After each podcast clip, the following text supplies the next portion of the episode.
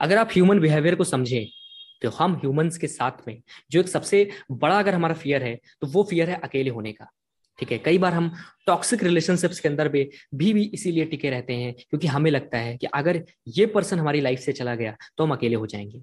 Okay okay. कई बार हम दोस्तों की बदतमीजियों का जवाब नहीं देते किस वजह से? कि अगर ये दोस्त मेरी लाइफ से चला गया तो मैं अकेला हो जाऊँगा। कई बार घर वाले हमारे साथ में गलत कर रहे होते हैं करते जाते हैं हम फिर भी रजिस्ट नहीं करते केवल इसलिए क्योंकि मैं घर वालों से अलग हो जाऊँगा, ठीक है?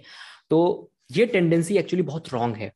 और टेक्निकली देखा जाए तो इसमें कुछ भी गलत नहीं है, क्योंकि ये हमारे ह्यूमन बिहेवियर के साथ में कनेक्टेड है। कहीं ना कहीं हमारी नेचुरल टेंडेंसी ही ऐसी है कि हमें अकेले होने में डर लगता है। और क्योंकि हमें अकेले होने में डर लगता है तो हम अपने अकेले के लिए स्टैंड आउट नहीं कर पाते।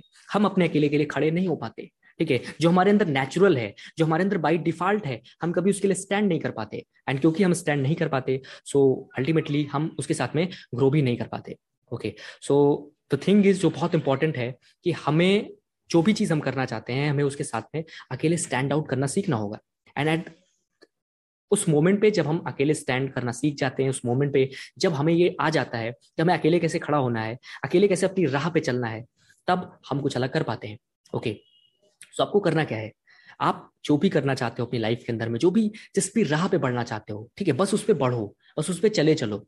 ये मत देखो कि आपके साथ में कौन आ रहा है, कौन नहीं आ रहा है, ठीक है? ज़िंदगी एक मंजिल है, इस मंजिल से ज़्यादा कुछ नहीं है। ज़िंदगी एक मंजिल है, इस मंजिल पे आपको बहुत सारे लोग मिलेंगे, बहुत सारे ऐसे लोग मिलेंगे जो आपके साथ में आपकी ट्रेन पे बैठेंगे, ठीक है?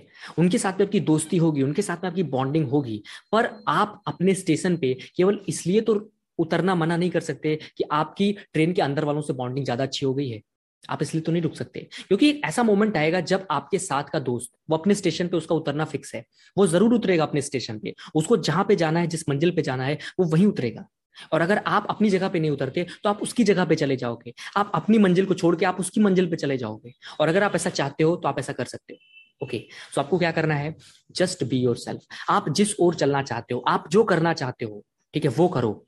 और भीड़ से अलग होने का बिल्कुल भी डर मत लाओ अपने अंदर, ठीक है? करेज दिखाओ, ठीक है? लाइफ में एक चीज़ बहुत ज़रूरी है दैट इज़ करेज अगर आपके अंदर हिम्मत है तो आप सब कुछ कर सकते हो ओके okay. कुछ भी आपके लिए डिफ़िकल्ट नहीं है नथिंग वरीज ओके कुछ भी डिफ़िकल्ट नहीं है बट आपको जस्ट एक चीज़ करनी है you have to take a step you have to take a step to grow you have to take a step आगे बढ़ने का ओके okay. और उसके बाद rest is the history okay so इसी के साथ में मैं एक चीज़ और कहूँगा कि friends are very important for life ठीक है?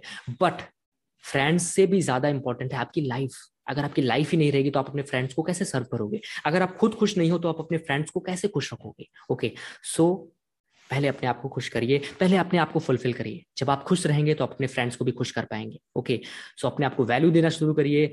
अपने प्रायोरिटीज सेट करिए। जो चीज़ें आपको अच्छी लगती हैं, वो चीज़ करना शुरू करिए। And this is the history okay so more power to you have a nice day thank you